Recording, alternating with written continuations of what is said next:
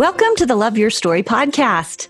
Today, I want to start out with a question Have you ever had something really horrible happen in your life? And you came to the understanding that your story could go one of two ways. You could hide, wallow, wear the cloak of victimhood, lose yourself into sadness or the self loathing or embarrassment or whatever emotion was kicking your ass at the time. Or you could write a life story with a resilient main character. Now, when I talk about this, I know it sounds a little flippant as if doing this is easy and you have to do it to be successful and to be a real strong person. But the truth is that it's anything but easy. It's the space where the battle is waged in our hearts and minds, but the outcome is what determines if our story is a tragedy or a comedy, an inspirational how to. That crossroads is a crucial space in all stories.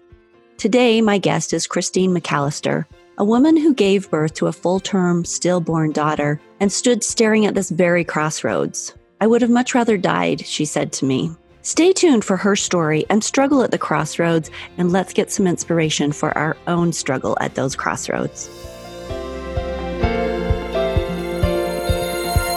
Stories are our lives in language. Welcome to the Love Your Story podcast. I'm Lori Lee and I'm excited for our future together of telling stories, evaluating our own stories, and lifting ourselves and others to greater places because of our control over our stories. This podcast is about empowerment and giving you, the listener, ideas to work with in making your stories work for you. Story power serves you best when you know how to use it.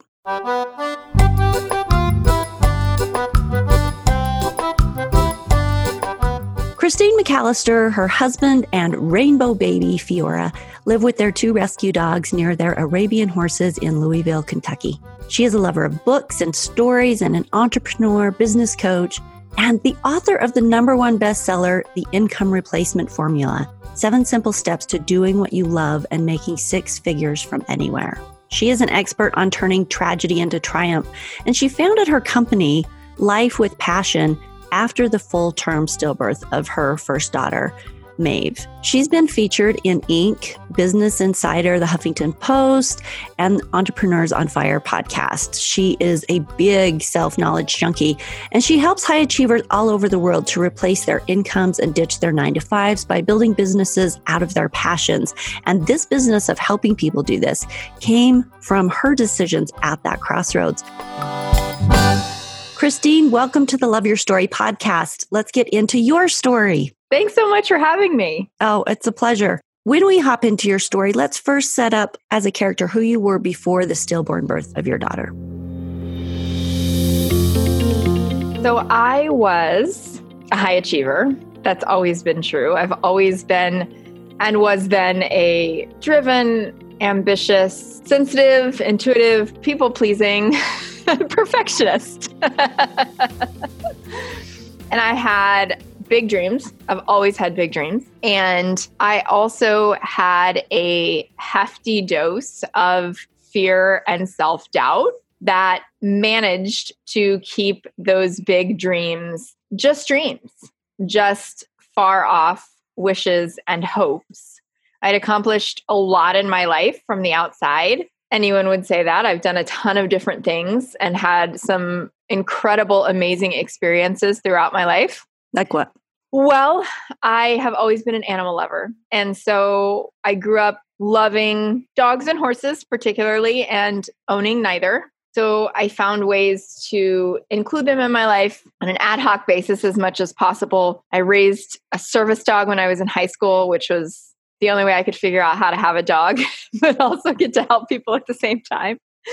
And I took a riding lesson here and there. I was never able to do that consistently. I became an, a horse owner for the first time when I got out of grad school as an adult. Sort of one of my first adult moves was owning a horse and grew that to a small herd of seven rare Arabian horses. And so that was something that I was very proud of figuring out how to do on my own. I became a professor right out of grad school and have worked in broadcasting at three Olympic Games.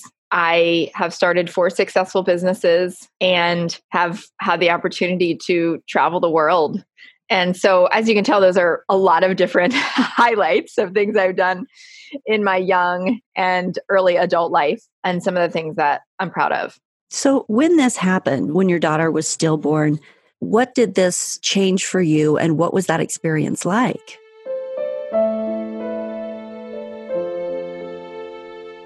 I believe it really shattered my paradigm of what I expected of life and from life, and what I thought life was supposed to be, and the natural order of things that I had grown comfortable expecting.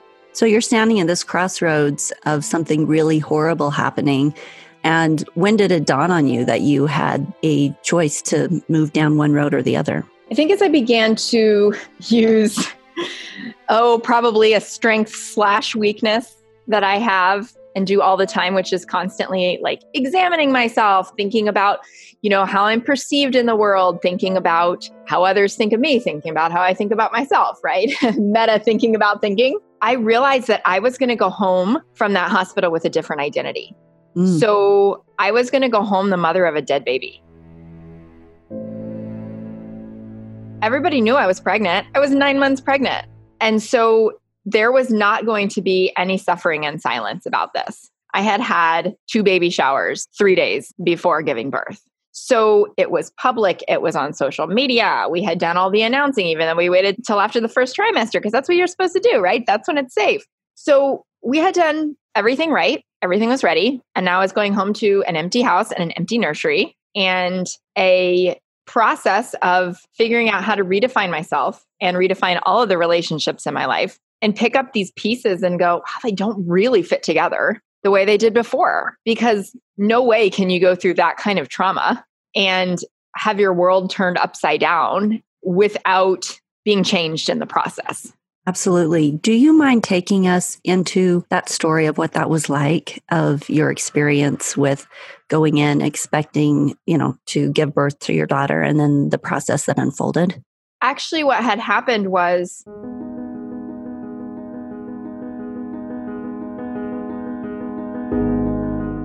I was going in for a routine doctor appointment, as you do quite often at the end of a pregnancy, to be checked, to be monitored, and they couldn't find the baby's heartbeat.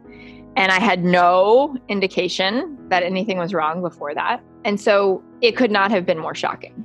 My husband happened to be with me, and they put me on an ultrasound machine to see what was going on. Because at that point, when you have a several pound baby, it's not a matter of needing to search around for a heartbeat, like is true often in early pregnancy. So, put me on the ultrasound, which was the next step to take a visual look, and no movement, no heartbeat. That began a process of making sure the machine wasn't broken and sending me to another place to be confirmed because this doesn't happen. Were you dying this whole time, like with stress, or did you just think their stuff was malfunctioning? No, I knew. I knew as soon as they couldn't find the heartbeat that she was gone. I didn't know she was a she at that point. We were waiting to be surprised. It was our first baby. We were doing all the, you know, I was planning a natural birth and just, I think, naively going into this experience. Sure. There's no other way to go into it. Well, that's very true. So I tend to react later in stressful situations. I tend to kind of go within and be numb. My husband tends to be more immediately responsive and emotional, but he had the job of sort of handling all of the things that I couldn't handle I'm laying on a table being the patient, right? So making the calls, letting other people know, coordinating what we needed to do to get me admitted to the hospital, letting our parents know what was happening so they could make trips in, like that kind of thing. So, when did it hit you and what was your emotional experience? I remember lying on the table and just kind of going into a tunnel as the doctor, the nurse, and my husband talked about things and going, Yep, this is happening, and beginning to integrate that into my being. And also not having any conscious idea what that meant or what the next step was going to be. It was just very in the moment. And I think when we left the doctor's office They ushered us graciously out a side door, like an emergency exit. So we didn't have to go back through the waiting room full of all the happy pregnant people. And we got in the car and we had like over an hour drive to the hospital. And during that drive is when I broke down, started crying, and just began to process what was going on and the reality of having this sudden sudden change in in fortune in outcome in what the next days and weeks were supposed to look like in my life. Was there fear? What were the thoughts? Was there just deep sadness? What did the crossroads look like? Well you're not even at the crossroads yet. You're in the middle of the shock and the trauma. Yeah it was very confusing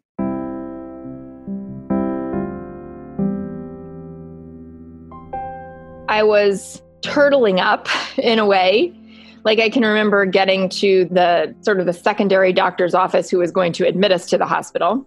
And they had stayed open late for us. So we went into an empty waiting room and it was evening. They had stayed open late. And I remember walking in in my sunglasses. Like that was self protective for me. And not being willing to make eye contact with anyone I didn't know really well and going into this dark room. And I remember the doctor doing another ultrasound and giving us a little, you know, his canned, understandably, comfort, speech of comfort. And I just knew that in that moment, I didn't know. And I had to figure out how to survive. Other people were emotional by that point, even like even the doctors and nurses, God bless them. I wasn't. I was just like, tell me what to do, tell me what the next steps are. I got to figure out how to make it through this because I couldn't fathom having to deliver this baby. And I said to them, I want you to just knock me out and wake me up when it's over. Like, I'm not doing this. This thing that I prepared for and with all this thought in mind about what do I feel is best for the baby? What do I feel is best for my body? Now it was like, that was all moot. What was the point? Right. And so, as they explained to me that we could do that, but it's important for you to be present so that you can grieve and have closure. So we don't recommend it. Then I thought, oh my gosh, the next however long this is going to take is going to be an absolute nightmare. And I have no frame of reference for how to convince myself to go through something so horrific and painful and traumatic, knowing that there's no prize on the other side of this. You know, I think it's interesting that you say frame of reference because one of the roles that stories play for us is that we learn how to do things by the stories of others. But nobody, especially when you're pregnant, goes into any type of a story of how you deliver a stillborn child. That would be depressing and horrible. So I'm sure anyone dealing with this who hasn't had to deal with it before is going into it with no frame of reference, which is a very, wow, that's got to be a crazy place. Yeah, 100%. I mean, it's interesting because people aren't afraid to share their traumatic birth stories or how they had some physical, you know, issue or complication, how terrible this part of pregnancy or labor or whatever is. But it's always kind of with that, oh, yeah, me too kind of frame. It's never this part of it. And to the point where I didn't even know that this could happen. I didn't know that in a fully healthy pregnancy in a first world country where I had done everything right, this could happen at the end of a pregnancy. The baby could just pass away and there's no reason. Did they find out? Did they know what killed her? No. And not for lack of trying. And they told me because it wasn't obvious when she was born what had gone wrong. They said, we probably won't find out, and we don't 50% of the time. How did that make you feel? Mixed.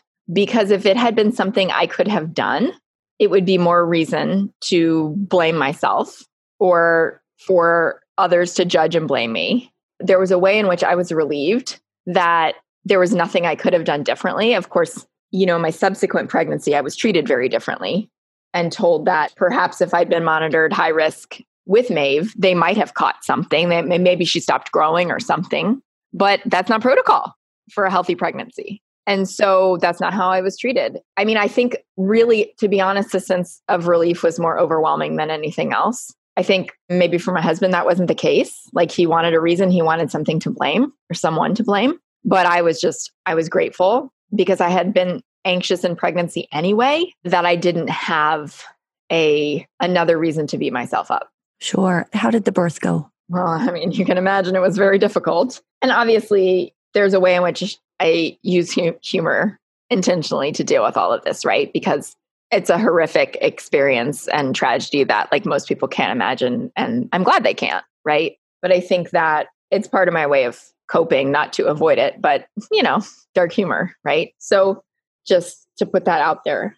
Like I said earlier in one of our conversations, you said I would have much rather died. Yeah. Than have to go through this. And yeah. That that gives us a peek into the level of emotional trauma that this was for you. And, you know, often when we're retelling our stories and we're telling them in hindsight, it becomes sort of this bullet point list of I went through this and I felt this and, you know, and it was this. But the reality of it is so much more intense than probably what you're able to even share.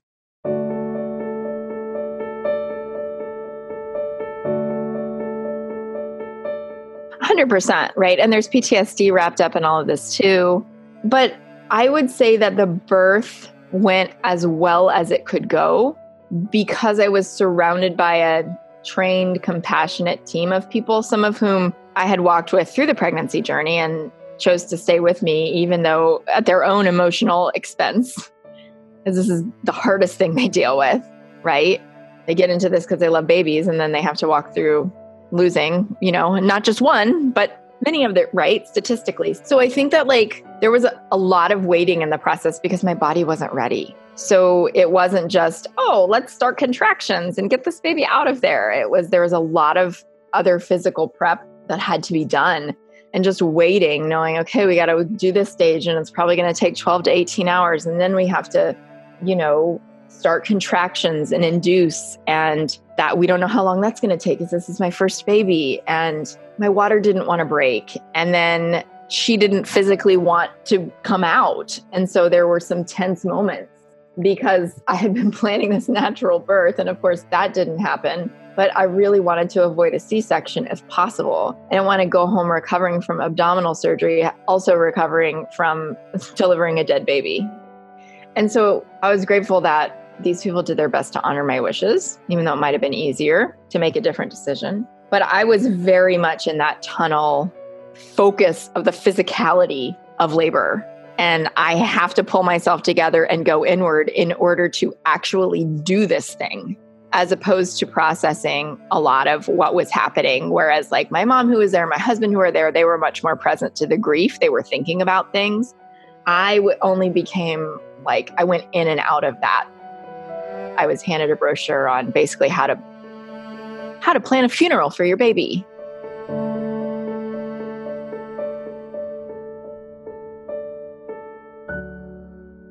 And looking at that, I was like, what the hell is this? Like, this is not anywhere on my radar. Right. And I don't want to go home from this and plan a funeral. So we wound up having a chaplain come in and do a service in the room with the people who were there. And that was very emotional for me as well. Like, I think music is a really powerful connector for me. And so, like, singing a couple of, you know, of songs that we had picked out, that was really hard. And I kind of couldn't, right? I had to like quit halfway through. But I think that knowing that the focus for me was being the patient and doing this thing, I had a goal that nobody else in that room really had. I had to get this baby out, right? Like I had this job. And so, probably for better and worse, it distracted me in a way from processing what I was actually doing. So, when did the processing start for you? Was this after you got home or? I think so. I think there was still so much shock that even though there was an opportunity to you know, meet her and hold her and take pictures with her, I was kind of woozy from the drugs and woozy from the delivery. And so I didn't spend that much time with her. So getting home and kind of going, now what? That was, I think, when I really gave myself permission to go, this is the worst thing that's ever going to happen to you, Christine. Like, you haven't been without your struggles. But, you know, I think to that point, I had always judged myself. Like I had a good upbringing, great parents, a lot of opportunity, a lot of privilege. And so I had really criticize myself for having any issues at all. And, well, you know, people ask you to tell your story or what did the big turning point? I was like, it's been pretty good. But also, I've struggled with things like anxiety and depression, and I feel bad about that. right? Which of course makes those things worse. So when I came home, I went, no, this is a legit bad thing to happen in your life. Like that was the story I began telling myself. And this is a legit, like people do not get back out of bed after going through something like this. This is life ruining. It has the potential to be. And so it's important for you, even if I had to tell myself a little bit, it's important for you, Christine, to process this. It's important to let yourself grieve. It's important to stop taking care of everyone else and worrying about what everyone else wants in this and be freaking in it. And so I did. Isn't that interesting that you were just self aware enough to be able to say, okay, this is what I need to do from the beginning automatically to deal with it? That's, that's great. Well, that introspection, right? It's, uh, it's always running. And like I'm an INFJ on the Myers Briggs, if anybody else is a geek about personality. And I think that's that's one of the biggest traits that we have is we're always processing, always introspecting. And strength and weakness one of the things that you do is that you teach people to reframe their story to one of resilience. How do you do this? I personally believe that we've all been through something harder than what I help people to do, which is start a business. And so I think that so often what happens is we're doing something that's unfamiliar, starting a business, this is my example. And so the fear can feel really overwhelming because simply because it's new and that's the way that our brains respond, right? But for me personally, the, the way that I realized that this could be a strategy is that I am never going to go through anything worse than having a dead baby. Never. All the things that used to scare me, all the people I used to worry about judging me, screw them. They haven't been through this, right? So when it comes to helping people, I really like to dig into their story because there's always something there that they've survived that if they can choose to be proud of that and recognize that they're already a badass because they survived this thing, then the confidence that gives them to take the next step in business building or whatever they need to do in their life can become unshakable because it doesn't define you in a victim way anymore. It defines you in an empowered way. I really like that. And I find it interesting and lovely that you take the personal story, capitalize on the rough spaces, saying, if you can get through this, you can do this next step and create this next thing that you want to create and transition it just into simple professional creation. That's great. That's really interesting and powerful link. Thank you so much. I mean, I think there's a lot of talk about like remind yourself how awesome you are and all your accomplishments. And hey, I'll be the first to raise my hand like I'm a high achiever. I love that stuff. But our brains already have a negativity bias, right? So we're often telling ourselves these stories about why we can't because of a traumatic relationship or why we can't because of our childhood or we can't because of this experience or that experience. And none of those things are small. I don't mean to minimize them. No, but actually, what you're saying is just the opposite of that. Those exactly. are the reasons we can, not the reasons we can't. Exactly. And we're thinking about it all the time, right? What if we tell ourselves, well, that was way harder than putting a post on Facebook?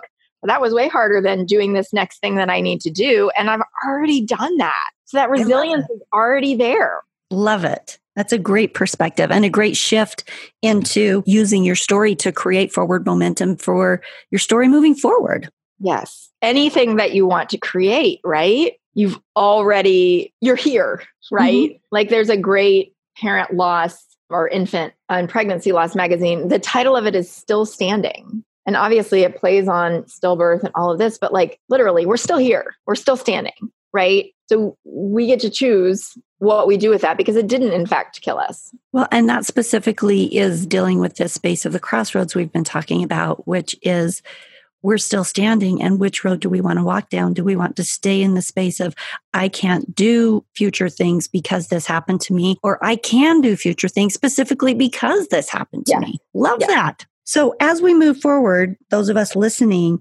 and yourself, after these tough spaces, how do we overcome the fear and the self doubt to take that action? Like, what coaching tools do you use? Do you have a specific one or two that you could share? Yeah. So I think one of the things that I like to do tangibly is to create what I call a confidence resume. And that is where you do list your accomplishments and your overcoming, your struggles that you've overcome. And you read that back to yourself, right? I mean, probably a lot of us have heard things like, mirror work from Louise Hay or writing I Am Enough on your mirror from Marissa Peer. But I think that in terms of, and this so aligns with what you do, like owning and loving your story, let's look at what the specifics are that make you enough. Let's I so much love that. I want to make that the challenge for this week then.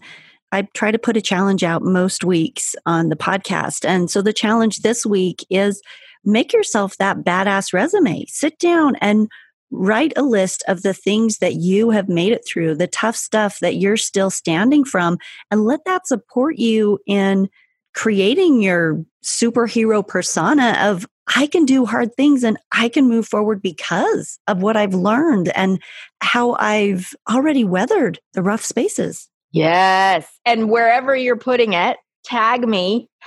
Love that. Love that. I want to see them. I want to see them and I want to cheer you on.